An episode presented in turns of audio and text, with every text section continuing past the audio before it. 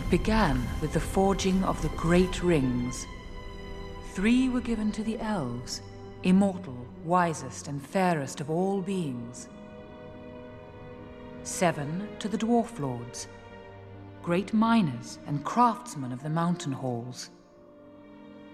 And nine, nine rings were gifted to the race of men, who above all else desire power. For within these rings was bound the strength and will to govern each race. But they were all of them deceived, for another ring was made. In the land of Mordor, in the fires of Mount Doom, the Dark Lord Sauron forged in secret a Master Ring to control all others, and into this ring he poured his cruelty, his malice, and his will to dominate all life. One ring to rule them all. מטל מטל! התאספנו uh, למשדר מיוחד שהולך לעסוק בטולקין. ניב, מה אתה חושב על טולקין? לא, אבל אני מאמצע הסרט. מה זה, כאילו רעשים של פוקפורן? לא, אני סתם יושב באולפן, עושה ככה. בקיצור, מטל מטל, אנחנו שמענו כאן את ההתחלה של שר הטבעות הראשון, הסרט, איך שהוא מתחיל, כל עניין הטבעות, אבל טולקין הוא יותר גדול רק משר הטבעות. הבן אדם הזה, מעבר לזה שהוא כתב עשרות ספרים וסיפורים שסובבים את העולם הזה, הוא המציא עולם שלם, הוא המציא שפות, הוא המציא כמעט כל דבר שאנחנו מכירים היום, ממשחקי ה-די אנד די ועד למשחקי המחשב, וורקראפט וכאלה, הכל בנוי על עמים שלמים שהבן אדם הזה המציא. אבל הסברת מה פתאום נזכרנו בו? אנחנו נזכרנו בו בגלל שהולך לצאת הסרט הבא אה, בטרילוגיית ההוביט, ממש אה, עכשיו ב-שמונה עשרה לחודש אה, זה הולך לקרות, ההוביט אה, השלישי. אה, אנחנו אה, הולכים להביא לכם אה, להקות מטל שהתעסקו בעולם הזה. מסתבר שיש יותר מ-שבע מאות וחמישים להקות שכתבו שירים ואלבומים אה, בנושאי אה, העולמות שטולקין יצר, אה, ואנחנו כאן במטל מטל היום אה, מביאים לכם אה, משדר מיוחד, וגם הולכים להביא לכם מספר אה, משתתפים, אורחים אה, שיהיו כאן באולפן ובטלפון. ניב, מתי ראית פעם אחרונה שר הטבעות? אה, זה היה מאוד מאוד מזמן. מתי, מתי שיצא הסרט? כל, כל סרט כשהוא יצא, ראיתי אותו קצת אחר כך. אז אתה בעצם לא זוכר, כמעט כלום. בוא נגיד שלקח לי זמן פה מקודם באולפן להיזכר איך קוראים לה, קראתי לילד הזה, כן? להוביט הזה, אוקיי? לקח לי זמן להיזכר איך קוראים לו, לפרודו הזה, בקיצור, וכן, אני היה בן אדם שלא כל כך מכיר. יפה, אז גם אני הייתי כזה, כמוך, אבל ממש לפני שלושה, ארבעה שבועות, אולי קצת יותר, ראיתי את כל הסרטים, אבל את ה-Extended Edition, זה אומר שכל סרט שהיה במקור שלוש שעות בקולנוע, הוא בערך שלוש שעות וארבעים. זאת אומרת שכשאני הייתי בקולנוע, וכל בערך עשר דקות, המסך הוחשך, ואמרתי, או! זה נגמר, והתחלתי לקום, ואז אז התחילו עוד פעם, אתה עוד אחרי זה שעה עוד עשית את זה, כאילו את הטקס הזה. לא, הדברים האלה נכנסו לצד לפני. איזה יופי היה, או, זה ממשיך. איתנו באולפן נצר מצליח, שהוא בעצם חבר בקהילת...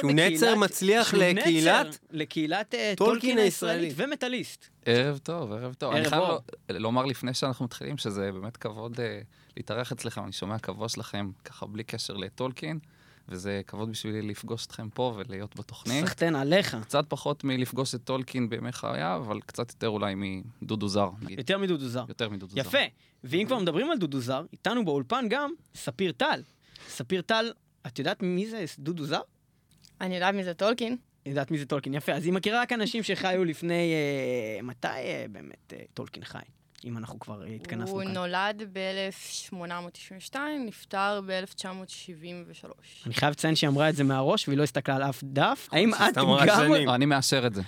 האם את גם חברה בקהילת טולקין הישראלית? לא. אז את סתם חברה של אחד השדרנים, בגלל זה באת לתוכנית. יש מצב. כך יצא. כך יצא, כך יצא. אז מעריצת טולקין מושבעת גם את ומטליסטית, אז בואו נתחיל עם השאלה הראשונה, לפני שנשמע את השיר הראשון שאני רוצה להפנות אליכם, ואם יש לך איזשהם השגות בנושא, ניב, אני אשמח גם לשמוע, כי אני לא יודע. לא יודע, דבר ראשון, אמרנו שאנחנו לא נהיה כמו חברי כנסת וכל אלה ש... אתה יודע, מכניסים אנשים בקומבינה, אז איך דווקא החברה שלך הגיעה לכאן? האמת שמה... מכל המעריצי טולקין, חברה שלך נמצאת פה באולפן, מקריות. תראה, קרה במקרה שהיא מטליסטית ואוהבת טולקין, וזה מה שחיפשנו בשביל התוכנית הזאת. זה לא קרה במקרה. טוב, בסדר, בגלל זה עשית את התוכנית. אמרת לי שאתה חייב למצוא מישהי. דיברנו על זה לפני שנה, בוא נתחיל את זה. אמרת לי, אני חייב למצוא מישהי וטולקין. מצאת מישהי, נהיית חבר שלה בגלל זה, כדי להביא אותה לתוכנית. כך יצא, כי איך הייתי מביא אותה, לא הייתה מה. בקיצור. אז השאלה שלי היא, למה לדעתכם כל כך הרבה מטליסטים, ואמנים בכלל בעולם, אבל בעיקר בתחום המטל, אפשר לראות שהם ממש נמשכים לכל העולם הזה, לעולמות שטולקין, כאילו, למה זה קשור בעצם, טולקין ומטל? טוב, אני לא יכול לתת איזושהי תשובה שהיא חד משמעית, אבל כן יש לי כמה השערות שהן די מושכלות. קודם כל, טולקין שאב הרבה מאוד השראה לסיפורים שלו, מתוך המיתולוגיות הנורדיות. ומתוך... מן המיתולוגיה היוונית. לא משנה, לא. תמשיך. המיתולוגיה הנורדית, ואנחנו יודעים שרוב הלהקות מטל, בעיקר להקות שעושות רפרנסים לטולקין, בלק מטל וכו', להקות שמגיעות מצפון אירופה. אז הנושא של הקרבה התרבותית בין המיתולוגיה הטולקינאית לבין המיתולוגיה באותן מדינות שמהן יוצאות רוב להקות המטל שמתעסקות בטולקין, אני מניח שיש שם קשר. מעבר לזה, להקות, בכלל, תחום המטל עוסק בנושא של שבירת מוסכמות, לחימה בממסד. האירוניה שהיא שהראשונים שהמצאו את טולקין, שהפכו אותו למין תרבות והריצו אותו, היו הפנתרים השחורים. לא, היו דווקא היפים בשנות ה-שישים, שראו בספרים שלו מסר אנטי-ממסדי, ראו את סאורון, הרע, ראו ככה את ארצות הברית, את הממשלה, שרצתה לגייס אותם למלחמת וייטנאם, ובעצם המסר הזה של הלחימה בממסד, באח הגדול, לא האח הגדול. אני חשבתי שזה קשור לאח הגדול כל הספר הזה. ועכשיו, אוקיי. אז זה מאוד דיבר אליהם. למה יש את העין הזאת? היא צופה עליהם. לא, לא, זה שקר של הסרט. שקר של הסרט. הבנתי. זהו, ובכלל, נושא של מוסכמות של רוע. מה זה רוע? טולקין עשה את הרוע מאוד רשע. כן, אבל זה גם לא בדיוק ככה, כי הרבה מאוד אנשים לקחו, זה כמו שלקחו את התנ"ך, והמציאו לו המון המון פירושים.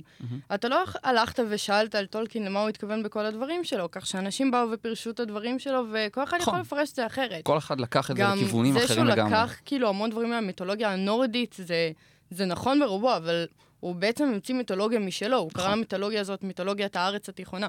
הוא בעצם המציא את זה מחדש, הוא המציא לשפות, הוא המציא עמים, הוא המציא אנשים, הוא המציא יצורים, הוא המציא הכל. אז תבוא ותעלה גברת טיפר גור ותגיד, תשמעו, זה בטח קשור לזה שכל המטליסטים הם סטניסטים, וכל העולם הזה של הרוע והאורקים והזה, אבל אפשר לראות לא רק להקות בלק מטל, שעות להקות פאוור מטל שדווקא מייצגות הטובים. זאת אומרת, אין פה באמת עניין של ברור למה זה קורה, לפחות אני לא הצלחתי למצוא איזה סיבה. לאשתו של אל גור קוראים טיפר? כן. זה באמת אשתו של אל גור. אני סתם ניסיתי לעשות בדיחה. אה, זאת אשתו של אל גור. אני כל כך לא יודע שאני ממציא בדיחות שהם האמת. זאת הדודט הזאת שעשתה את כל הקטע של המשפטים נגד מטליסטים. הדודט? דודט. די סניידר. אוקיי. כן, אז זאת היא, והיא אשתו של אל גור, הם משפחה מאוד נוראית. אבל לפני שהמאזינים שלנו יחשבו שזה תוכנית סתם על טולקין, אז בוא נשמע את השיר. אז זה תוכנית על מטל טולקין. יפה, אז אחת הלהקות הגדולות והחשובות ביותר בכל הזמנים שקשורה לתחום הזה היא להקת בליינד גרדיאן, והשומר העיוור, שמעבר לזה שהם הוציאו אלבום ב-אלף תשע מאות תשעים ושמונה שנקרא Nightfall in Middle Earth, שבאמת אה, הוא אלבום קונספט שלם על אה, הנושא הזה של אה, כל אה, עניין שר הטבעות. אה, יש להם עוד איזה שמונה שירים שנמצאים מחוץ לאלבום הזה, שמתארים כל מיני מקרים, אה, מפלצות, אה, אירועים, אנשים וגיבורים אחרים אה, מעולמותיו של טולקין. השיר אה, הראשון שאנחנו נרצה לשמוע היום הוא אה, Lord of the Rings, אה, שיר שבאמת אה, מתאר את אה, כל מה שמענו כאן בהתחלה, את הטבעות, את החלוקה שלהם, את הצער והכאב שהטבעת מביאה איתה. זה בטוח קשור לצער הטבעות השיר הזה? Lord of the Rings. זה נהדר. There are signs on the ring which make me feel so down. There's one, two, and slave four rings to find them all in time and drive them into darkness forever. They'll be bound. Free for the kings of the elves high in line. Let's cry. I'll keep the ring of sorrow. I'll keep the ring till I die. I'll keep the ring of sorrow. I'll keep the ring till I die. Slow down and I say.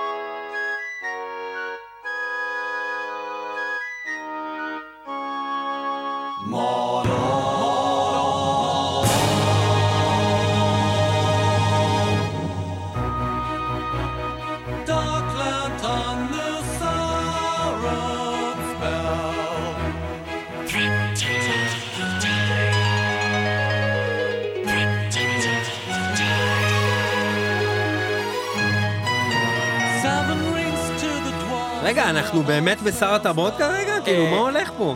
תשמע, מתחילים לאט לאט, יהיו דברים גם כבדים יותר. אני חייב לציין שאתה מצפה שרוב המוזיקה שמתעסקת ב-Love the Drink תשמע ככה, כמו מה שאנחנו שומעים עכשיו, אבל הרוב זה פשוט בלק חורנים מהחורנים ביותר. ואשכרה, אם אתה תסתכל בגוגל ותחפש טולקין מטל, מסתבר שיש סאב ג'אנר כזה והוא מוגדר כבלק מטל שמדבר על טולקין. וזה, יש, יש כל כך הרבה דברים מאות, כאלה מאות שזה... להקות בלק מטל ששרות רק על טולקין, מלהקות מאייזנגרד, דרך סמונינג שאנחנו נגיע אליהם, שהם להקה חורנית שאני לא מבין איך אנשים מתחברים אליה, אבל זה קשה, זה, אבל, אבל מי שאוהב את העולם הזה, הם מדברים על כל עיר וכל מקום וכל דבר שהיה ב... ב, ב... איך זה מתחבר לבלק מטל? אני לא מצליח להבין. לא יודע, אתה יודע, לא יודע, אנשים מתו שם, יש נזגולים, יש דברים מפחידים, אחי. כאילו... זה אגדה? מה, מה, מה הולך פה? לא יודע, תשמע, בוא נגיד שכל הסיפורי פנטזיה הם לא שייכים רק לפאוור מטל, זה, זה שלהקות החליטו לקחת דרקונים ולא יודע מה לעשות. בכל מקרה, אנחנו ממשיכים הלאה. רציתי לדעת, מה, מה הסיפור של הטולקין הזה? מה הוא עשה בחיים שלו? מה, מה, מה הוא? מי הוא? טוב, אז טולקין, האמת שהוא נולד בכלל בדרום אפריקה, כן? הוא חי כל החיים שלו באנגליה, בברמינגהם. וכל הקטע הזה של הסיפורים, האמת, הוא התחיל מסתם לספר סיפורים לילדים שלו. רגע, רגע, מאיזה נשיונליטי הוא? הוא גרמני. שנייה, רגע, איפה הוא נולד? גרמני מדרום אפריקה. הוא נולד בדרום אפריקה, הוא גרמני, והוא גר כל החיים שלו בבריטניה, כתב על המידל ארץ, ובלב שלו הוא ישראלי. טוב, בכל מקרה, כל עניין הסיפורים הזה של טולקין התחיל בעיקר כשהוא התחיל לספר סיפורים לילדים שלו. הוא לא כתב משהו במטרה לפרסם אותו. הוא היה מרצה ספרות לאנגלית עתיקה, לאנגלית מודרנית, הוא לימד באוקספורד, גם היה קשור לכתיבה של המילון עצמו, ואחד הסטודנטים שלו שכנע אותו לפרסם את ההוביט בעצם, שזה היה הספר הראשון שהוא פרסם ב-אלף תשע מאות שלושים ושבע. יש לו עוד שם, שזה דרך אגב גם השם שכתוב בשאר הספרים, קוראים לזה דרן בקגן, זה שנוסף לספר. זה באנגלית או בגרמנית, מה שאמרת רגע? זה באנגלית. האמת שזה נשמע, דרן בקגן זה שם של בירה. אני שותה רק דרן בקגן, בירה של גברים, דרן בקגן. וזהו, ומאז הוא התחיל לפרסם דברים, הוא אחרי זה, הוא פרסם את ההוביט, זה היה מוגדר כספר ילדים, אבל לא באמת, המון מבוגרים קראו אותו, ואחר כך הוא המשיך אה, לפרסם כל מיני כתבים שהוא כתב, הדבר הבא שהוא פרסם היה שר הטבעות. אבל ב... זהו, אני הבנתי ששר הטבעות יצא באיזה חמישים וארבע חמישים וחמש כזה, וכאילו מתי התחילו לקרוא את זה באיזה סוף שנות ה-שישים בכלל, כאילו אף אחד לא שם על זה זין, כאילו איזה עשור ומשהו. כי לקח לזה הרבה זמן עד שזה התחיל באמת אה, לחלחל בתרבות. אז יש שאומרים... כי אז לא הייתה מבצעים גם ספר שני בשקל. לא, סטימצקי לא עשו את הדברים האלה. הם לא קונים היו את הספרים באמת. שבוע הספר העברי התחיל ב-אלף תשע מאות שישים ושמונה. אז תחשוב, בשנות ה-שישים פתאום יצא מבצע כזה טוב, ואנשים קנו את הספר, וואלה, טבעת, מגניב. בקיצור, אז לקראת סוף שנות ה-שישים, so I heard, הספר התחיל ממש לצבור תאוצה בעולם, אנשים התחילו לקרוא אותו, כמו שאמר נצר, המון היפים, סוף שנות ה-שישים, זה כזה מסתדר לי, ובסוף שנות ה-שישים גם התחיל עוד דבר נפלא, שזה המטל. וזה התחיל עם להקה אחת, שנקראת בלק סבת. ובלק סבת... פגשו את טולקין. באלבומה הראשון, אחד מהשירים הראשונים של בלק סבת, היה שיר שנקרא The Wizard. מסתבר, לאחר ימים וקריאה מעמיקה, בוויקיפדיה העברית והאנגלית, ש... The Wizard הוא באמת נכתב בהשפעת Lord of the Rings. בהשפעת סמים. ובהשפעת סמים, דרך אגב. זה בדוק. זה נכון, דרך אגב. כי כשדיברו עם גיזר באטלר, שהוא בעצם... רגע, שנייה, גיזר באטלר, הבירה שלי. זה מי שמוזג את הבירות. הגיזר באטלר הזה. בקיצור, אז גיזר באטלר מבלק סבת, שהוא גם הליריסיסט שלהם, כותב המילים, וכתב את השיר הזה, The Wizard, אמר, באותו זמן הייתי קורא את שר הטבעות, ואז אמרו לו, כן, אבל במילים לא בדיוק ברור, אומרים שהבן אדם שם שמסתובב, הוויזרד הזה, הוא משמח אנשים, ומה קורה שם, זה לא בדיוק קשור לגנדלף. גם הקוסם היה בהשפעת סמים. אז זהו, אז הם דיברו על זה, ואמרו לו, האם זה קשור להשפעת סמים? ואז הוא אמר, כן, גם גנדלף היה צורך סמים. האמת שכן, הוא היה מעשן וויד כל הזמן. אז כן, רואים את זה גם לאורך כל הסרט. אז חזק בוויד, בוא נשמע קצת מ-The Wizard של Black Sabbath.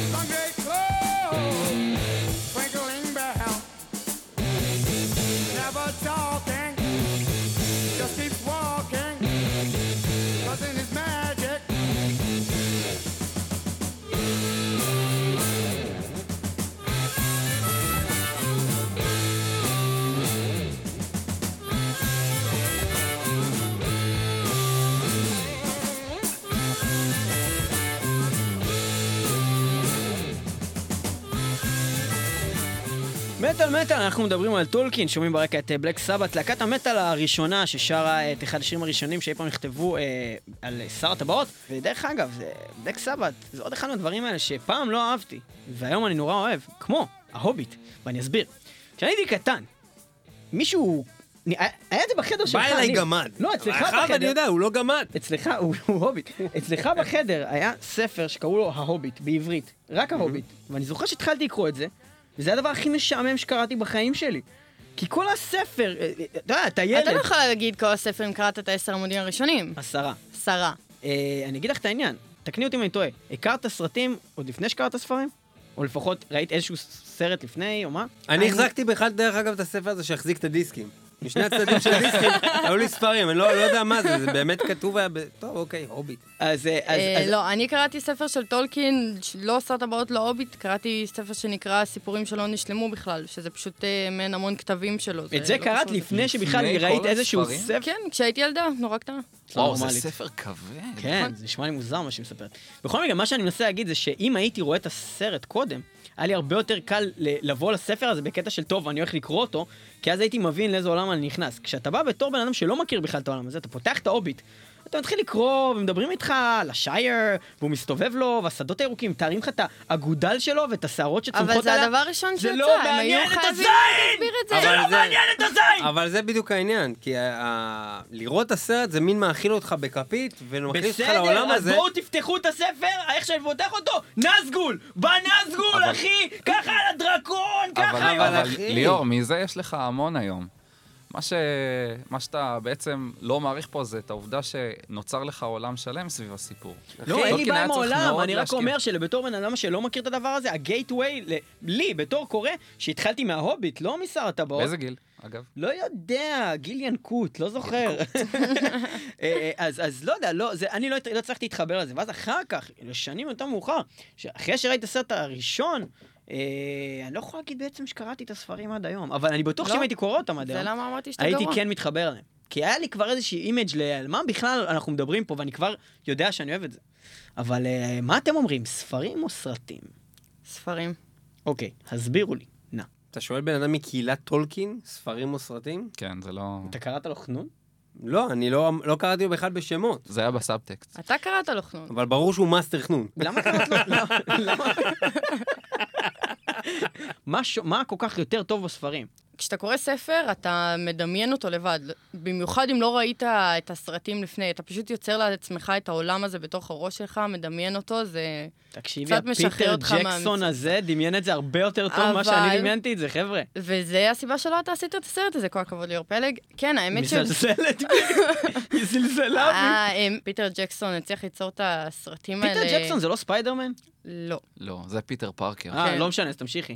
הוא הצליח ליצור את הסרטים על האמת בצורה מאוד אפית, במיוחד לאותם יכולות שהיו באותם זמנים, כי אנחנו מדברים על אלפיים ואחת, אלפיים ושתיים, אלפיים ושלוש שיצאו הסרטים.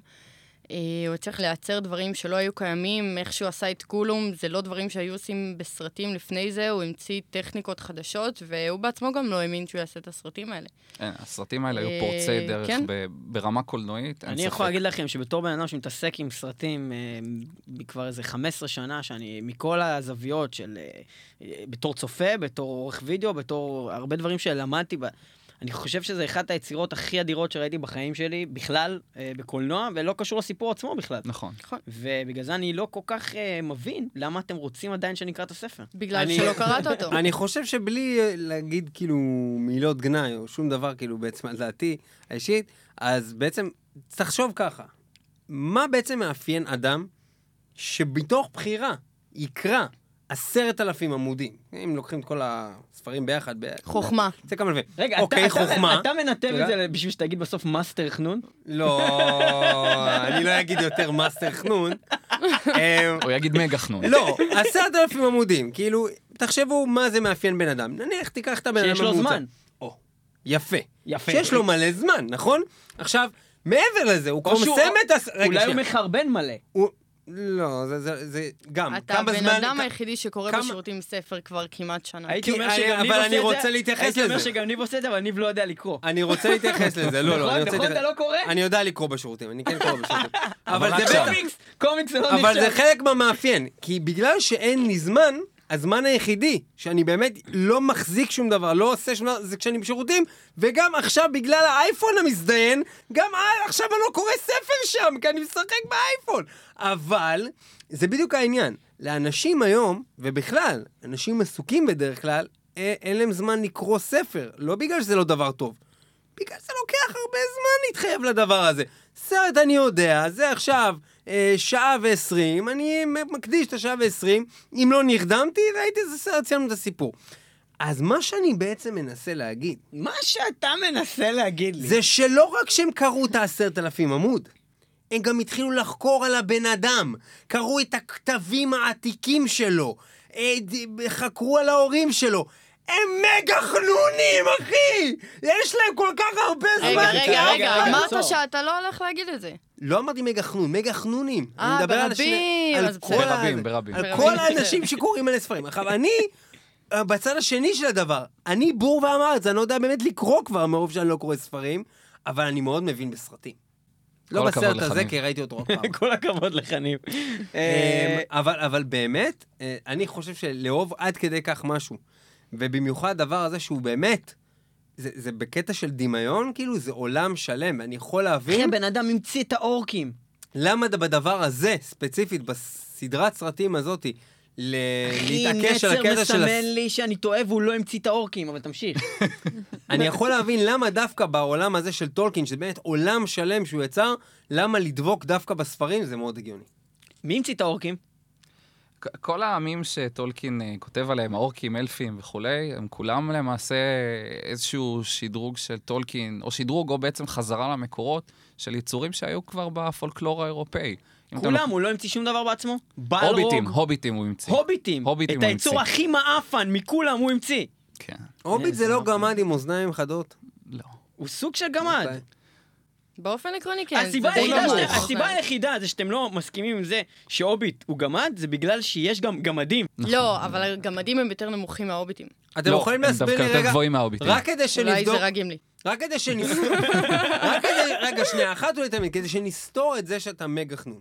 בא לי לסתור. אני לא, אבל לי לא בא לסתור את זה. אבל הוא לא סתר את זה, ואדם בא עם חולצה של קהילת טולקין הישראלית. כדי לאשר שאתה מגה חנון. הסבר לי את ההבדל בין הוביט לגמד. קודם כל כמות הסיעור שלהם.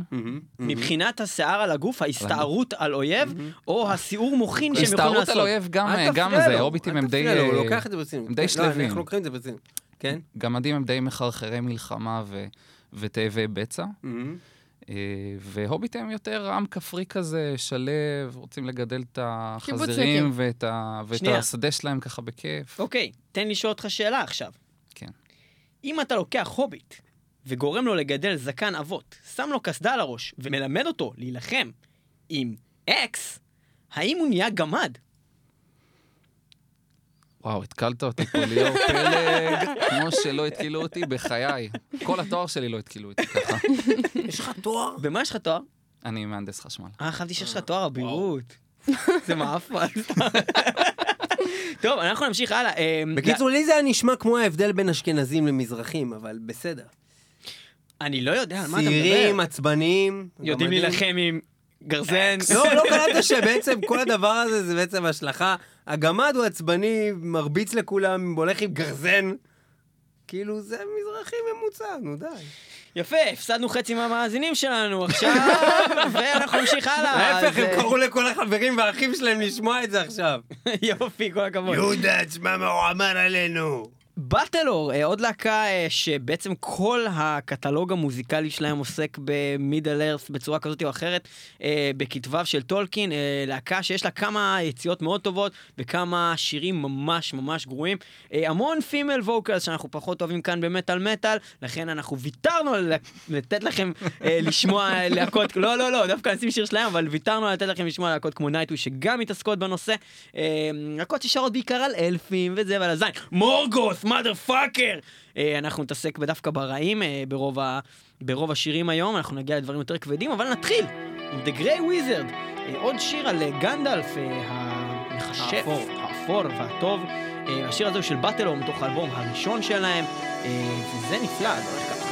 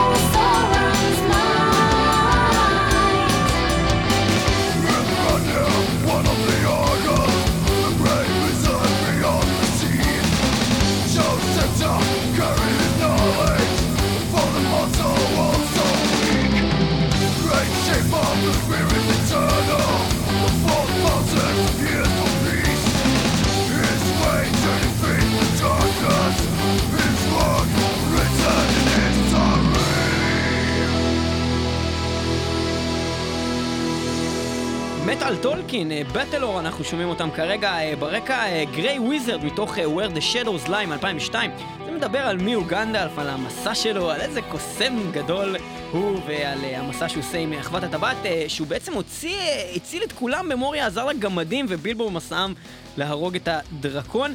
הלהקה הזאת מתעסקת ספוילר. בכל יצירותיו של טולקין ובכללי בדמויות שיצר ובארץ התיכונה. הם מפינלנד והם הוקמו ב-תשעים ותשע, בטלור, למי שאוהב את העניין, אתם יכולים להמשיך ולחקור עוד אותם, ואנחנו נמשיך הלאה כשאנחנו נשאל את חברנו כאן באולפן, נצר מצליח וספיר טל, אוהדי טולקין ומטליסטים מושבעים, או במקרה של נצר אוהדי מטל וטולקינאיסטים מושבעים אולי? אני לא יודע, יש לך חולצה של קהילת טולקין הישראלית, זה מטורף כאילו שיש לך חולצה כזאת. כן, יש לנו גם מרצ'נדייז, יש לנו עמותה. מה זה? בוא תספר על קהילת טולקין הישראלית. אה, יפה. מה עושים בקהילה? האמת היא שהסטריאוטיפ שככה אומרים, קהילת טולקין הישראלית, חושבים על ילדים שרצים תחפושות ביערות ונלחמים בחרבות. לא, אני חשבתי על מישהו שרץ אחרי ילדים. לא, אז לא מדובר בילדים שרצים ביערות עם חרבות, מדובר בחבר'ה שסתם, טולקין מעניין אותם. סתם חבר'ה שרצים ביער עם חרבות. לא ילדים דווקא, גם מבוגרים, כולם. נכון. האמת היא רוב החבר'ה אצלנו הם באמת בגיל עשרים פלוס, כבר גם החבר'ה מתבגרים, הקהילה קיימת כבר כמעט עשרים שנה, מאז אלף תשע מאות תשעים ושש.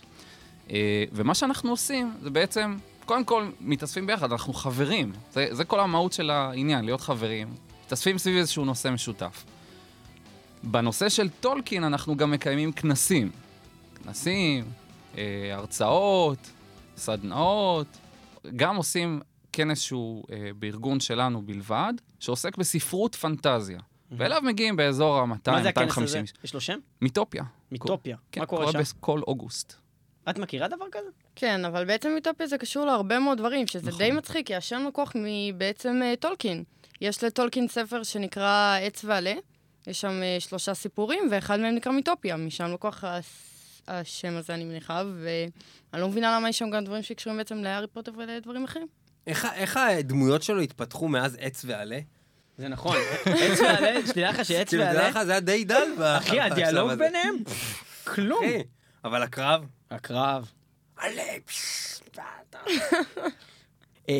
אבל אחי, מהספר הזה יצא גזע שלם. ועלים. אחי, זה חרא, זה חרא להיות פה. טוב, אנחנו... הספר מאוד אלים. רגע, רגע. אוי, אוי, אוי, ואי, אוי. בקיצור, אז התעסקנו כל הזמן במוזיקה מאוד כזה... לא רוצה להגיד פאגז, אז אני אגיד קלה, ואנחנו רוצים לעבור קצת למשהו יותר פאקינג מטל, משהו באמת איכותי. להקה שאנחנו מאוד מאוד אוהבים, שנקראת Unleashed. הלהקה הזאת התעסקה בשלוש נקודות בקריירה שלה, בדברים שקשורים ל-Lord of the Rings וחבריו. באלבום הראשון שלהם, Where No Life Dwells, זה שיר שנקרא The Dark One. השיר הזה מזכיר את, ה, את האורקים, מזכיר את ה... לא יודע אם זה האורוק איי, או האורוק אונגול, או הנערף, אני לא יודע מה. אורוק היי. יכול להיות שזה היה זה, אני לא בטוח בדיוק, אבל בכל מקרה, אה, הם אמרו, אה, זאת אומרת, סולן להקה... אתם אה, מדברים דיבר... בעברית? אה, לא, אנחנו מדברים באיזה שפה אנחנו מדברים? שפה שחורה. ב- בשפה השחורה? מה זאת אומרת? מה יש לך? רע, הבנתי, אוקיי. לא, לא זאת של אפריקה, שפה שחורה אחרת. בכל מקרה, אז השיר הזה, The Dark One, באמת הסולן דיבר על זה שבאותם תקופה, ב-אלף תשע מאות תשעים ואחת, הלהקה פשוט היו יושבים ומשחקים משחקי די אנד די כאלה, מבוססים עולמות טולקין, ומשם בא השיר הזה. יותר מאוחר, ב-אלפיים וארבע הם הוציאו מתוך האלבום Sworn The Allegiance, שיר שנקרא Destruction of the Race of Men, שיר שממש כבר מתאר איך סאורון בא, ואיך הם נלחמים בבטל של הלמס דיפ. וב-אלפיים ושש יוצא uh, באלבום Midwinter Blot uh, שיר שנקרא We Must Join With Him. Uh, השיר הזה של Unleashed בעצם מדבר על הצד של הרעים. איך כולם אומרים, אין לנו ברירה, אנחנו חייבים לחבור ל- לסאורון, או שאנחנו נמות, ובעצם לבחור בצד המנצח, כביכול. Uh, בסופו של דבר uh, קרה מקרה והטובים ניצחו, כמו בכל סיפור שהצליח אי פעם, חוץ מהטיגונה. הקיצור, השיר הזה מדבר על זה שחייבים להצטרף uh, לסאורון או למות. הם מספרים שסאורון uh, הוא רואה את הכל, והוא מאחד את כל הרוע ביחד בארץ התיכונה שילחמו איתו. זהו, ובואו נשמע את השיר הזה, We Must uh, Join With Him. Uh, יאללה. Smoke is rising from the mountain, the mountain of doom. A brilliant in this racket flame, on a tower of Barad-dûr. We must join with him. We must join with Sauron. Or we have chosen death.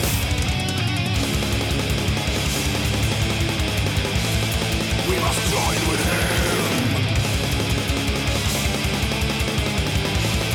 We must join with Sauron.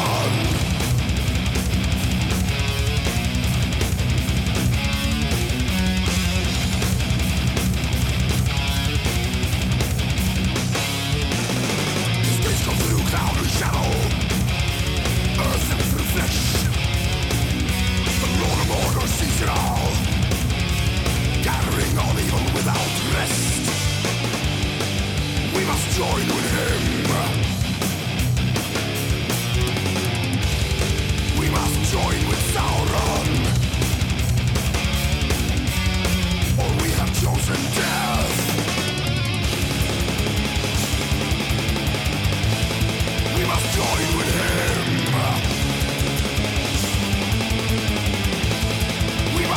with Sauron.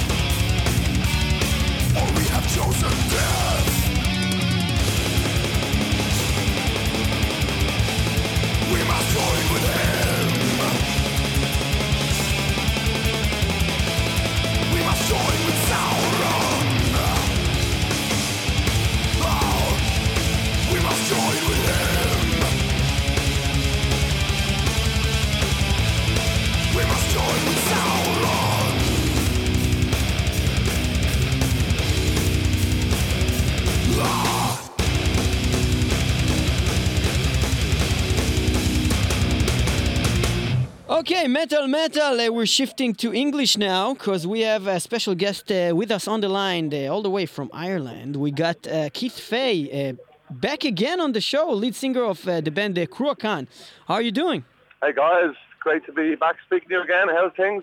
Everything is uh, fine. Uh, so since uh, we've spoken in the last time, uh, you have got a new record that just came out, uh, Blood for the Blood God. You told us some other Sorry. name in the in the show uh, that you think that it will be the name of the album, and then, then we, we thought we have a minute. scoop, and then you changed it after a week to something else. Yeah. so that was fun. I forgot about that, actually. Uh, oh well, what what can you do? So how's it going with the with the new album? Oh, it's amazing. Um, it's it's getting the best reviews we've ever seen of a release. We're getting eight out of ten, nine out of ten, ten out of ten, and all from like you know top magazines. It's fantastic. We couldn't have just we, we couldn't have wished for better. Wow, awesome! So so we we are actually we brought you here uh, today to speak about uh, Tolkien. We're dealing with him and a lot of metal music that was uh, inspired by his uh, writings and the worlds that uh, he uh, created.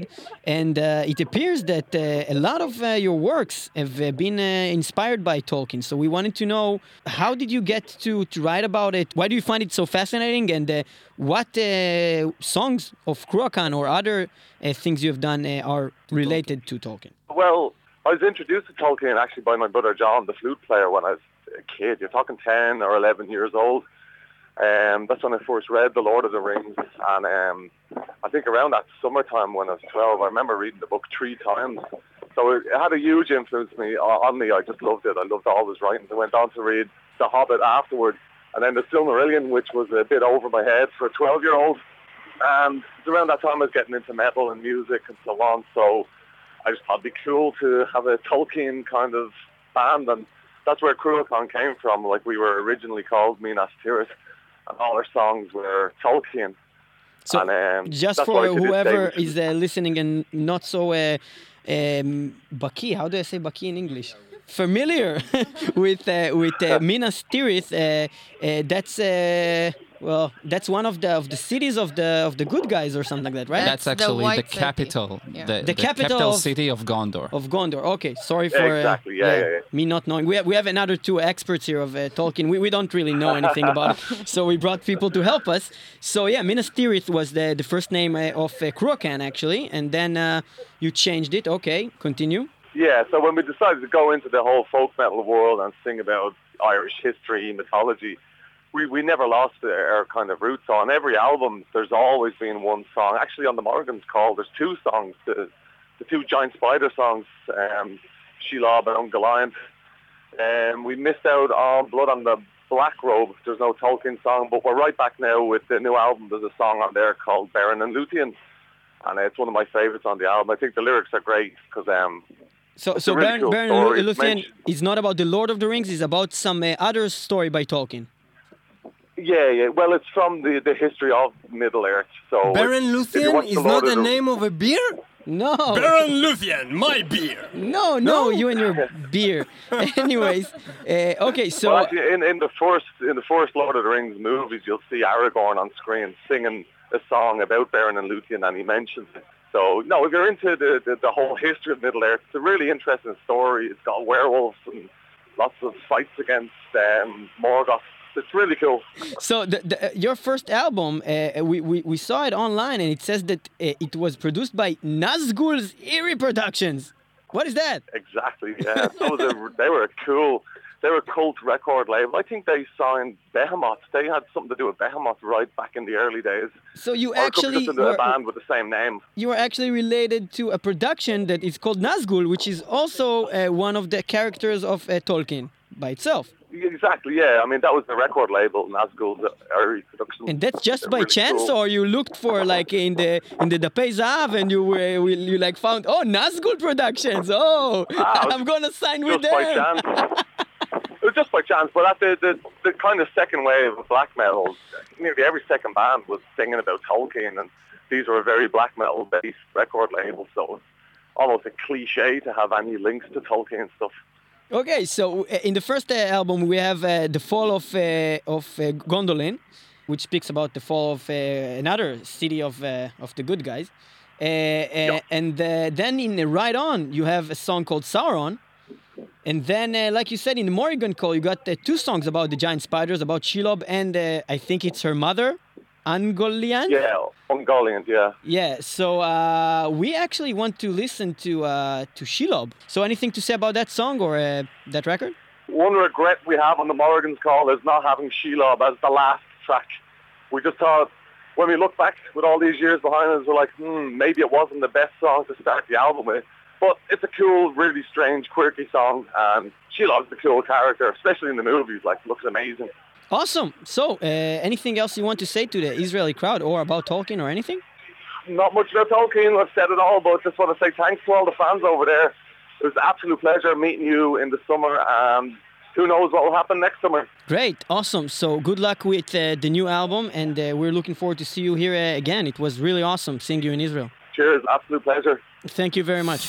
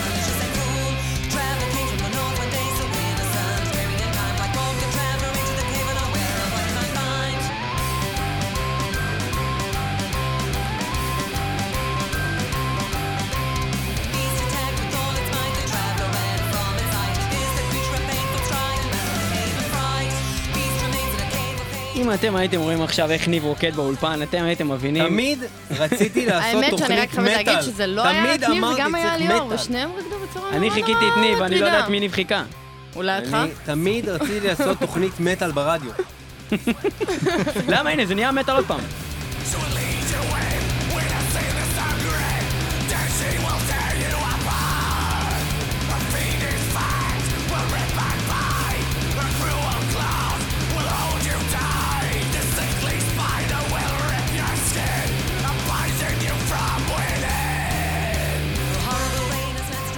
שילוב, הכביש הענק. טוב, אנחנו נעבור עכשיו על כמה שירים, די מהר נשמע קצת מכל שיר, כי אנחנו ממש מתקרבים לסוף התוכנית הזאת, אם אנחנו רוצים להספיק לשמוע הרבה להקות מטאל.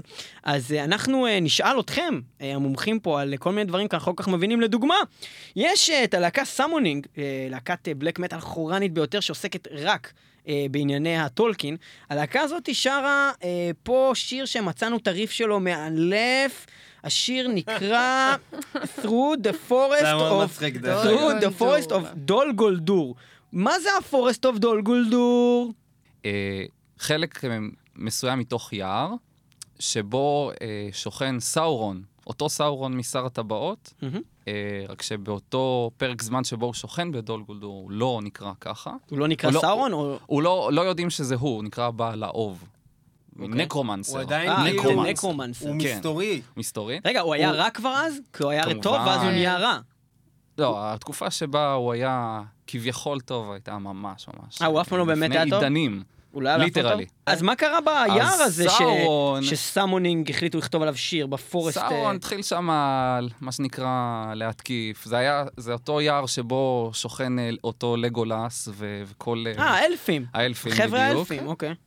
כל הממלכה של האלפים מהיער. הוא תוקף אותם, עושה שם בלגן. זה קורה באותה תקופה פחות או יותר שבה ההוביט יוצא למסע עם הגמדים, הסיפור של ההוביט. ויש איזושהי עלילה מקבילה לסיפור של המסע של ההוביט, להר, לפגוש את הדרקון, להרוג את הדרקון, לקחת את האוצר, שעוסק בנושא של התקיפה של דול גולדור. זה לא מסופר בהוביט, אבל זה כן מסופר בנספחים וטיוטות שונות. אם כן, דול גולדור, אתם מוכנים לזה? זה הולך ככה, Through the Forest of דול גולדור, סמונינג, להקת בלק מחתרתית, אולי לא מחתרתית, אבל חורנית. לא, לא מחתרתית. כן חורנית. אבל זה אחלה ריף.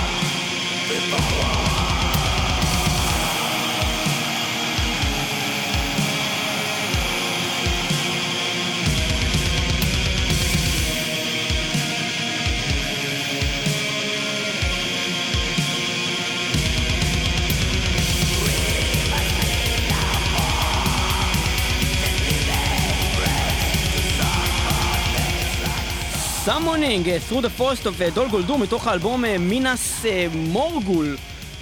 זה מאוד מבלבל אותי, מינס טירית זה עיר של היהודים, כאילו של ה-humans,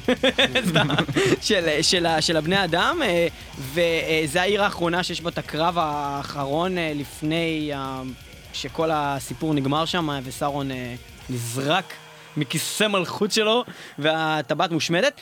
אבל יש גם מינס מורגול, שזה השם של האלבום של הלהקה הזאת, וגם שם של להקת בלק מטל אחרת. מה זה מינס מורגול? האמת ששני הדברים האלה קשורים מאוד אחד לשני, כי מינס מורגול זה אומנם, כמו שאתם רואים כרגע בסרטים, ובעיקר בסרטים, כי לא מדברים על החלק הטוב של זה, זה המקום של הרעים, זה המקום ששם עינו את גולום, זה המקום ששם יצאו הרינג ריית' וכל אלה, כן, או הנזגולים. ובעצם זה מקום שבני אדם בנו, שזה בני אדם שהיו משלוחת גונדור, ומינס טירית זו העיר הלבנה, זו, כמו שידידנו כאן אמר נצר מקודם, זו הקפיטל סיטי של גונדור. הם אלה שבנו אותה, ובסופו של דבר הרעים השתלטו על המקום. הייתה איזושהי מגפה שהרגה את כל האנשים שם בעיר, במינס מורגול, ו... אז בעצם זה היה עיר של אנשים רגילים, ואז בעצם כולם שם מתו, וזה נהיה עיר של הרעים. כן, כאילו הם באו וניסו להשתלט בחזרה על המקום, לא הצליחו כי...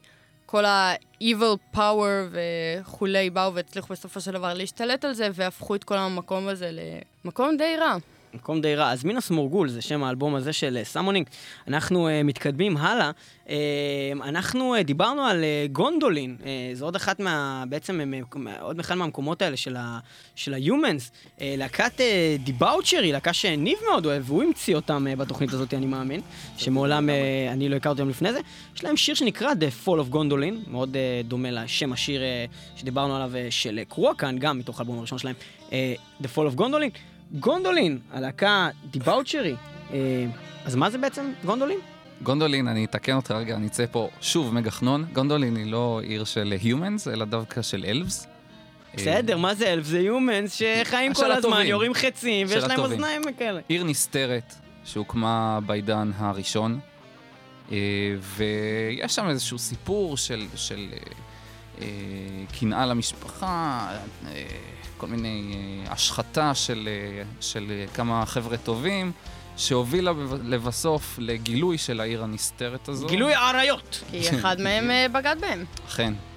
עיר נסתרת שבה האלפים ככה סגסגו, ו, ובסוף הוסגר מקומה. רגע, אבל יש רצח? יש רצח? רצח עם בשיר? המון רצח. יש רצח עם בשיר, אנחנו חייבים לשמוע את זה, אנחנו נחזור עוד זומת, רגע. שנייה, רצח עם, רצח עם, זה קורה עכשיו. זה ממש מוזר על הקז, דיבאוצ'רי, The Fall of Gondolin. זה הולך ככה.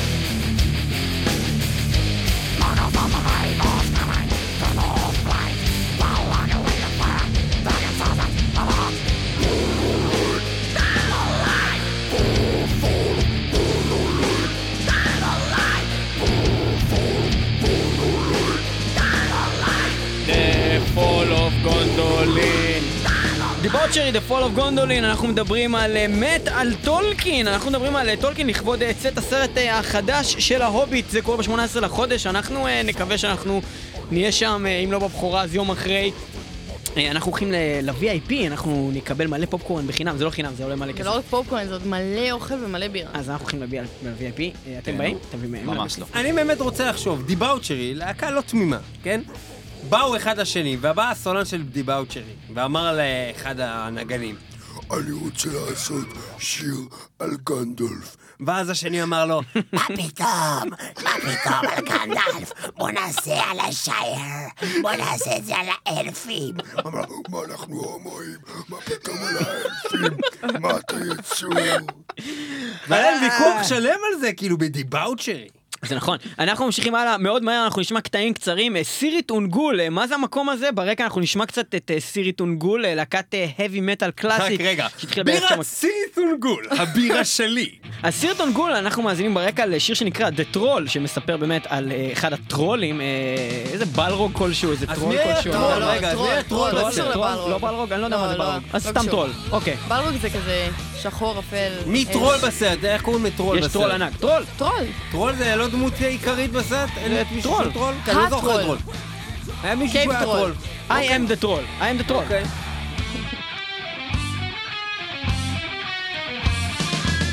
Yeah, I'm the troll. This is my bridge. I am the troll. This is my bridge. Back to the ridge. Yeah, I'm the troll. You better beware. Yeah, I'm the troll. Gonna get you there. אז הלהקה נקראת סירי טונגול, השיר נקרא The Troll. מה זה סירי טונגול? בקצרה מאוד. סירי טונגול זה גם מקום? לא. סירי טונגול. זה לא המקום המרכזי של הרעים בסוף כזה? לא, זה שם כולל. איפה שיש את המעבר הזה של כל הרעים? זה שם כולל לכל המעבר הזה פחות או יותר. איפה שהרעים עוברים, מסאורון, מהעין ל... זה לא באמת עובד ככה, כאילו... זה שם של מקום של מעבר בין מין הסמורגול, שעליה דיברנו קודם, לבין כל השטח הזה, המסוגר בהרים שנקרא מורדור. The Troll. כן, אז סירי טונגול, רגע? זה נכון, The Troll. אז הם שרים באמת את השיר הזה The Troll, אבל... לא. בכל מקרה, אז מה שיפה לספר על הלהקה הזאת בקצרה, הלהקה הזאת כבר התחילה ממש בתחילת שנות ה-שמונים, ממש ממש עתיק, עתיק, עתיק. שיר יפה. שיר חביב מאוד, אבל רוב השירים שלהם די חרא. אז סירי טונגול כבר ממש סיימו את, נראה לי, האלבום האחרון שלהם יצא ב-תשעים וחמש, אבל ב-שמונים ושתיים הם השתתפו במטל מסקר הראשון. אתם יודעים מה זה המטל מסקר? אתם זוכרים מישהו? לא? מלא מטליסטים נפגשו ורצחו אחד את השני, ואז היה מותר. דומה, מה שקרה שבהתחלה, עוד לפני שהתחילו כל הלהקות מטל הגדולות של ימינו להוציא אלבומים, היה בעצם כל מיני אוספים כאלה של כל מיני להקות מטל, וככה היו מכירים למטליסטים את הלהקות מטל, והיה יצא מטל מסקר, זה היה אחד הגדולים, ואחר כך ממש יצאו, זה היה כמו היטמנים, אחר כך... זה כמו הקלטות של בית הבגד. כן, זה כמו היטמן ונאו, אבל כזה של מטל. אז במטל מסקר הראשון היה סירי טונגול, עוד להקה נגיד שהייתה במטל מסקר הראשון, היא מטליקה, עם Hit the Lights, גם הכירו אותם דרך המטל מסקר הזה, אז סירי טונגול לא כל כך הצליחו.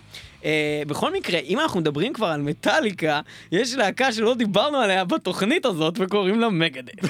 אז מגדף, הצלחנו גם להכניס אותם לתוכנית הזאת, יש להם שיר מתוך האלבום שנקרא End Game, השיר הזה נקרא This Day We Fight. השיר הזה הוא בעצם הנאום של מי זה? אחד מה? ארגורן. ארגורן, ממש כזה, כמו בלב אמיץ, שהוא בא ואומר להם, אנחנו לא ניכנע, אנחנו נהרוג אותם, כולם ביחד, ומרעיל אותם כזה, למרות שכאילו, כביכול אין להם סיכוי.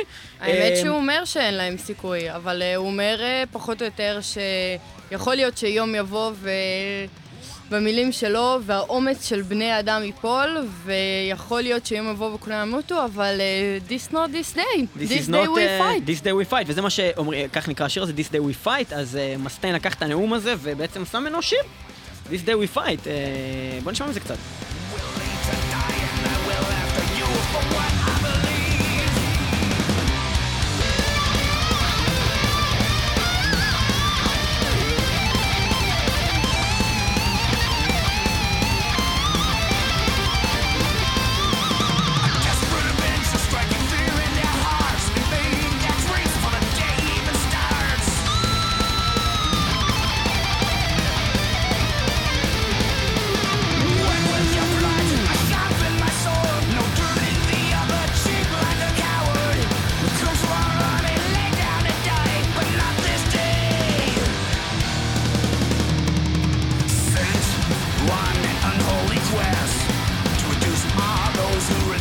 זעם, כלום לא אמרת, this day we fight הזה, חיכיתי לזה אבל.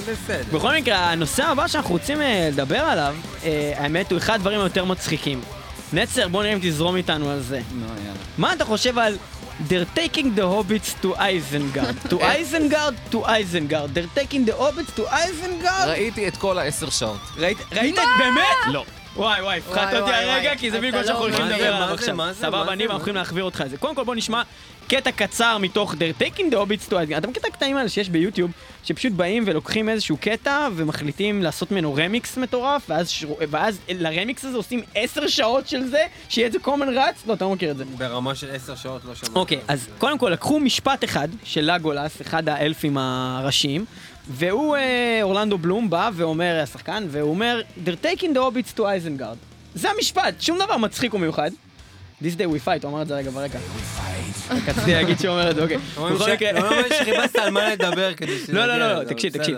ומה שקורה זה שהם פשוט, מישהו החליט, אני לא יודע באיזה קטע, לעשות מזה רמיקס. מהמשפט הזה, ומעוד כמה משפטים, אבל... יש שם, כן, עוד כמה משפטים. יש שם עוד כמה משפטים, אבל המרכזי הוא They're taking the hobbits to Isengard. הם לקחו את המוזיקה שיש באמת בקטע הזה, ועשו אותה במין טרנס מטומטם כזה. ויש את הדבר הזה ביוטיוב, וכולם יכולים לראות את זה, הוא מחפש Taking the hobbits to Isengard. אני לא הכרתי את זה. וכשראינו בפעם האחרונה, אני וספיר את, ה... את הסרט, אז היא פתאום סיפרה לי על זה, והיא ממש עצרה את הסרט באמצע בשביל להראות לי את זה, ולא הבנתי למה זה כל כך חשוב לראות את הדבר המטומטם הזה. זה הכי חשוב בעולם. אתה לא יכול להבין את המהות של טולקין בלי להבין, בלי לראות את הסרט הזה. עד הסוף. אני רק רוצה להגיד, זה באמת עשר שעות. אז רגע, תקשיב, תקשיב, תקשיב, בוא אני אספר לך, חכה, זה מה שמעניין, חכה. זה קטע של שתי דקות, כן? אוקיי. וגם גולו נכנס. What did you say? כן, זה כמו זה של הדרדסים, גרגמל מגיע, גרגמל... בדיוק, בדיוק, אז מישהו עושה את זה, אוקיי, אז לדבר הזה יש איזה עשרים ותשעה מיליארד צפיות ביוטיוב מאיזושהי סיבה, אוקיי? כי פשוט הכניס זה דבר אדיר. עכשיו, עזוב את זה שזה נהיה דבר קלט מטורף ביוטיוב, ושאפילו אורלנדו בלום עצמו, צילם את עצמו אחרי שהוא ראה את הדבר הזה, עושה בסטודיו שהם צילמו את הסרט הבא כבר, מתחיל לעשות to Isengard, to Isengard, כולו מבסוט כזה על עצמו, יש את זה גם ביוטיוב, אבל מה שמצחיק זה שיש את הדבר הזה, ב-ten hours, קובץ של הדבר הזה בלופ של עשר שעות, יש את זה, וגם לזה יש כמה... לא מישהו הכין עשר שעות. לא, מישהו שחיבר את זה, שחיבר את זה, ועשה עשר שעות של זה. אוקיי, חשבת שבזה זה נגמר? לא. אני וספיר הסתכלנו מזה, ואז בקומנטס בצד, בווידאו הזה, רילייטד וידאוס בצד, יש מישהו שהווידאו הוא me watching they're taking the hobbits to Isengard for ten hours. ואתה רואה צילום של בן אדם, מצלמת אינטרנט כזאת, שפשוט רואים אותו, מסתכל על מסך, רואה את הדבר הזה, בלופ, במשך עשר שעות, כשהוא נותן כל מיני קיז כאלה, שאתה יכול לקפוץ לזמן מסוים, של מתי הוא מדבר על מצלמה, ואתה רואה אותו לאט לאט נהיה יותר גמור, יותר גמור, הוא עושה כזה, I'm gonna do it, I'm gonna do it, אחי, זה הדבר הכי מצחיק בעולם, והוא שר מתוך שינה, הוא נרדם שם, הוא מנקר, אחי, הוא עשר שעות, צילם את עצמו, רואה את הדבר הזה, של taking the hobbits to Isengard, to Isengard. אני מאוד מודאג שאתה יודע על הדבר הזה כל כך הרבה. עזוב את זה שאני יודע, זה אני וספיר חשבנו לצלם את עצמנו, מסתכלים עליו, מסתכל על זה עשר שעות. זה לא נגמר. כמו שאתם מבינים, אין לנו כל כך זמן, אז אנחנו גם הולכים לסיים את התוכנית הזאת, אנחנו מהר מאוד נעבור על עוד דברים חשובים. אני מחזיר עוד פעם אותנו לנושא של הזמן, שים לב. נכון. כל הנושא עם טולקין, זה ממש הרבה זמן אנשים משקיעים. זה אנשים ש... לא, זה האמריקאים, אין להם חיים. האמריקאים באופן כללי, אני בטוח מאוד אוהבים טולקין. אז בתוך חיפוש, בתוך אתרים, יש אתרים שלמים שקשורים לנושא הזה, יש טולקין מיוזיק דוט קום. כאילו, זה פשוט אתר שיש שם עשרות אלפי הרכבים מוזיקליים שהוציאו מוזיקה, שקשורה לטולקין, ביניהם מצאנו בערך שבע מאות וחמישים להקות מטל, וזה מצחיק לראות שיש נגיד חמש עשרה להקות שנקראות מורדור, שתים עשרה להקות שנקראות סאורון, כאילו אחד מצ'ילה, אחד מזה, כל מקום בעולם, וממש ממש מלא להקות. לא יודע, אם אני מעריך שיש בערך, סתם אני זורק, כן, אולי אני מאוד רחוק מציאות, אבל אם יש בערך שבעת אלפים להקות מטל, אז עשרה אחוז מהם הם על טולקין. זה נשמע לי... נשמע... זה כאילו פסיכופטי. אני בטוח שיש הרבה יותר משפט אלפים להקות מטל. הכי רק בארץ יש איזה מאתיים. טוב, אוקיי. זה נכון. בכל מקרה, אז אנחנו מצאנו להקה שנקראת דארק פורטרס, להקה שאנחנו נורא נורא אוהבים, מגרמניה, ואז גילינו שיש שתי להקות שנקראות דארק פורטרס, שתיהם מגרמניה, ולשתיהם יש שירים על טולקין, אז הלהקת פאוור מטאל היא די מאפנה, אבל להקת דארק פורטרס, שאנחנו נורא נורא נורא אוהבים, טובים, הוציאה באלבום שלה, קטע שנקרא Immortality Profound, זה בעצם... טרילוגיית שירים, שבאים אחד אחרי השני באלבום הזה. הראשון נקרא Dreaming, השני נקרא Throne of Somber Thoughts, והשלישי Captured in Eternity's Eyes. וזה בעצם, הסולן של Dark Fortress אמר שזה לא בדיוק גניבה של כמו שכל הלהקות עושות, שלקחנו את הסיפור וסיפרנו אותו, הוא לקח את הדמויות ואת העולם, והוא סיפר איזשהו סיפור שהוא המציא על, על בעצם מה קורה לנזגול שנשאר אחרון בעולם, והוא כל, הוא לא יכול למות, נזגול לא יכול למות, והוא כל הזמן אה, מנסה, מנסה למצוא את הטבעת, וזה ה, בעצם העינוי האיסופי שהוא עובר. אם הוא לא יכול למות, איך האחרים, אה, לאן הם הלכו? מה? אני לא יודע, הוא לא ראה את החלק הזה בסרט. אני לא יודע, זה מה שקורה בזה. בקיצור, אנחנו נשמע קצת מתוך הקטע הראשון שנקרא Dreaming, והוא אומר שם על ה-One Ring, to rule them all, One Ring, to bind them.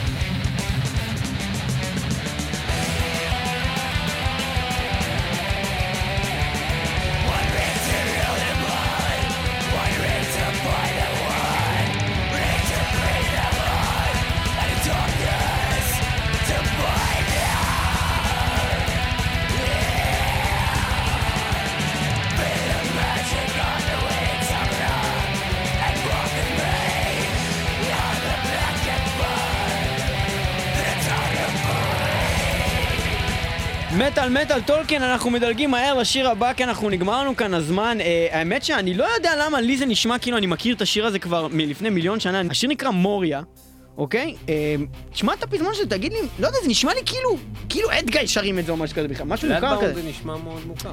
לא יודע מאיפה אני מכיר את שמוריה, זה המכרות האלה של הגמדים. אה, מקום מסוכן מאוד למעבר, אך נהיה חייבים לעבור דרך שם, אין ברירה. משהו כזה, לא? קרה משהו כזה בסדר? פחות או יותר. אוקיי, מוריה, שיר מעולה. אני מכיר מי מתעסק זה מיקו. מי מתעסק זה מוריה. בלאד באונד, מוריה, שיר אדיר.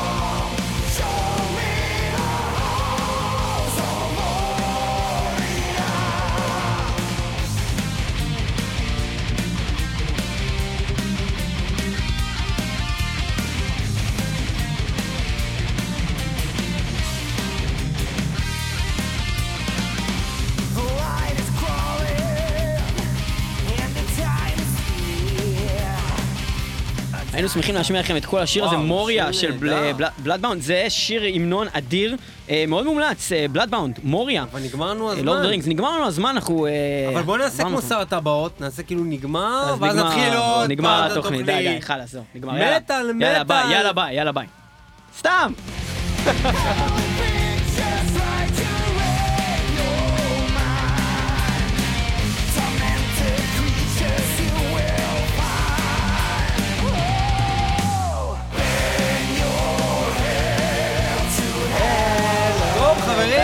שהייתם איתנו במטל-מטל, דאבליו דאבליו דאבליו נקודה איי קי אס נקודה סי או נקודה איי אל סלש מטל-מטל, זה ב-איי קי אס, וגם כמובן דאבליו דאבליו דאבליו נקודה מטל מטל נקודה סי או נקודה איי אל. יאללה ביי, ותזכרו את טולקין.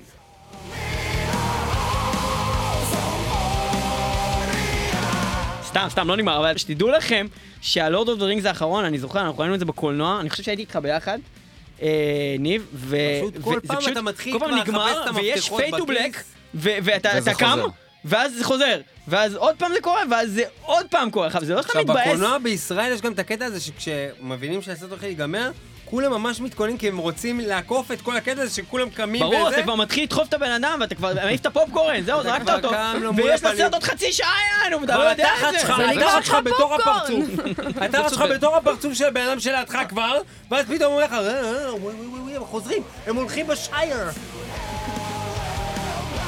איזה פזמון? משהו טוב. אני אוף מוריה, כולם! טוב, בואו נסיים את התוכנית הזאת של מטל מטל, אנחנו נדבר איתכם על נושא האחרון, סאורון, הלא הוא סר כריסטופר לי, אני לא יודע אם הוא סר. סארומן. סארומן, כוסמק, זה מאוד דומה סאורון וסארומן. לא. לא. זהו, שלא. פה יש לך מם, פה יש לך איזה...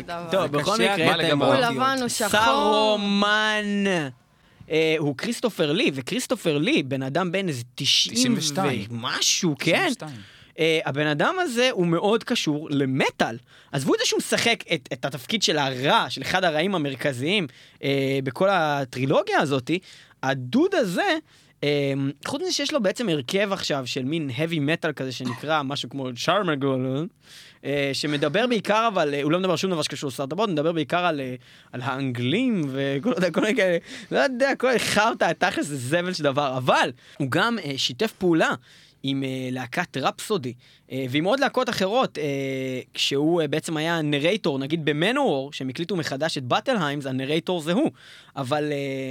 להקת רפסודי, לימים רפסודי אוף פייר, באלבום סימפוני אוף אינצ'נטד לנדס שתיים, הוא לא רק הנרייטור של כל הקטעי קריאה שבין לבין, הוא גם ממש שר איתם שיר, השיר הזה נקרא The Magic of the Wizard's Dream, גם מדברים שם על וויזרד, אמנם כנראה לא הוויזרד של שר הטבעות, אבל בכל מקרה, גם מדברים שם על וויזרדים, גם יש שם את, בעצם השחקן שמשחק, את סארומן, שר שם את השיר, ביחד עם פביוליון הסולן. ורגע לפני שזה מתחיל, עוד אנקדוטה, הוא מספיק מבוגר בשביל לפגוש את טולקין עוד בימי חייו, וזה אכן קרה. אה, באמת? כן, כריסטופר לי פגש את טולקין. וואו, כבוד, כבוד ועוצמה. ופרס? פגש את טולקין? פרס מספיק מבוגר כדי לפגוש את אברהם. הוא פגש את טולקין, זה לא מעניין, אברהם לא קשור לתוכנית. אתה יודע שהייתם איתנו במטל-מטל, מאה שש נקודה שתיים אף אם הרדיו הבינתחומי, וגם תמיד ב-דאבליו דאבליו דאבליו נקודה מטל מטל נקודה סי או נקודה איי אל. האזינו לנו בכל מוצאי שבת בשעה אחת עשרה בלילה, או באינטרנט בכל שעה שנוח לכם. תמיד, גם ביוטיוב, גם בפייסבוק, גם בכל מיני מקומות. ובאפליקציה שלנו, של אנדרואיד, אפשר להוריד את זה. של אנדרואיד, איתנו באולפן, נצר מצליח מקהילת טולקין הישראלית שרצה לדבר על זה שיש לכם איזה מפגש או משהו כזה? יש לנו כנס ב-עשרים וחמישה בדצמבר, לא קשור בכלל לסרטים של הוביט, קשור בכלל לעובדה שהוציאו עכשיו מחדש את התרגום הישן משנות ה-שבעים לעברית.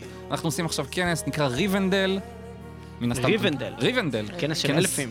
ריבנדל, עשרים וחמישה בדצמבר, זה קורי. הם הולכים לשם עם אוזניים מחודדות? זה קורי. למדתי את זה מכם. מה את אומרת? שאלתי רק אם הם הולכים לשם עם אוזניים מחודדות. ממש לא.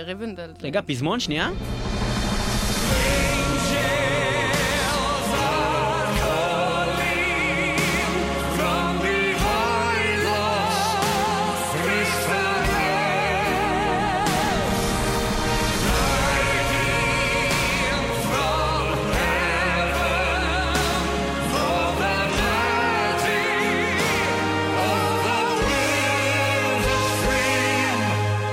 תודה לכם שהייתם איתנו, יהיו איתנו גם בשבוע הבא. תודה לספיר טל, תודה רבה לך על שהגעת לאולפן, על שעזרת לנו להכין את התוכנית. שהגעת עד הלום. תודה לך על שעתת. על היותך.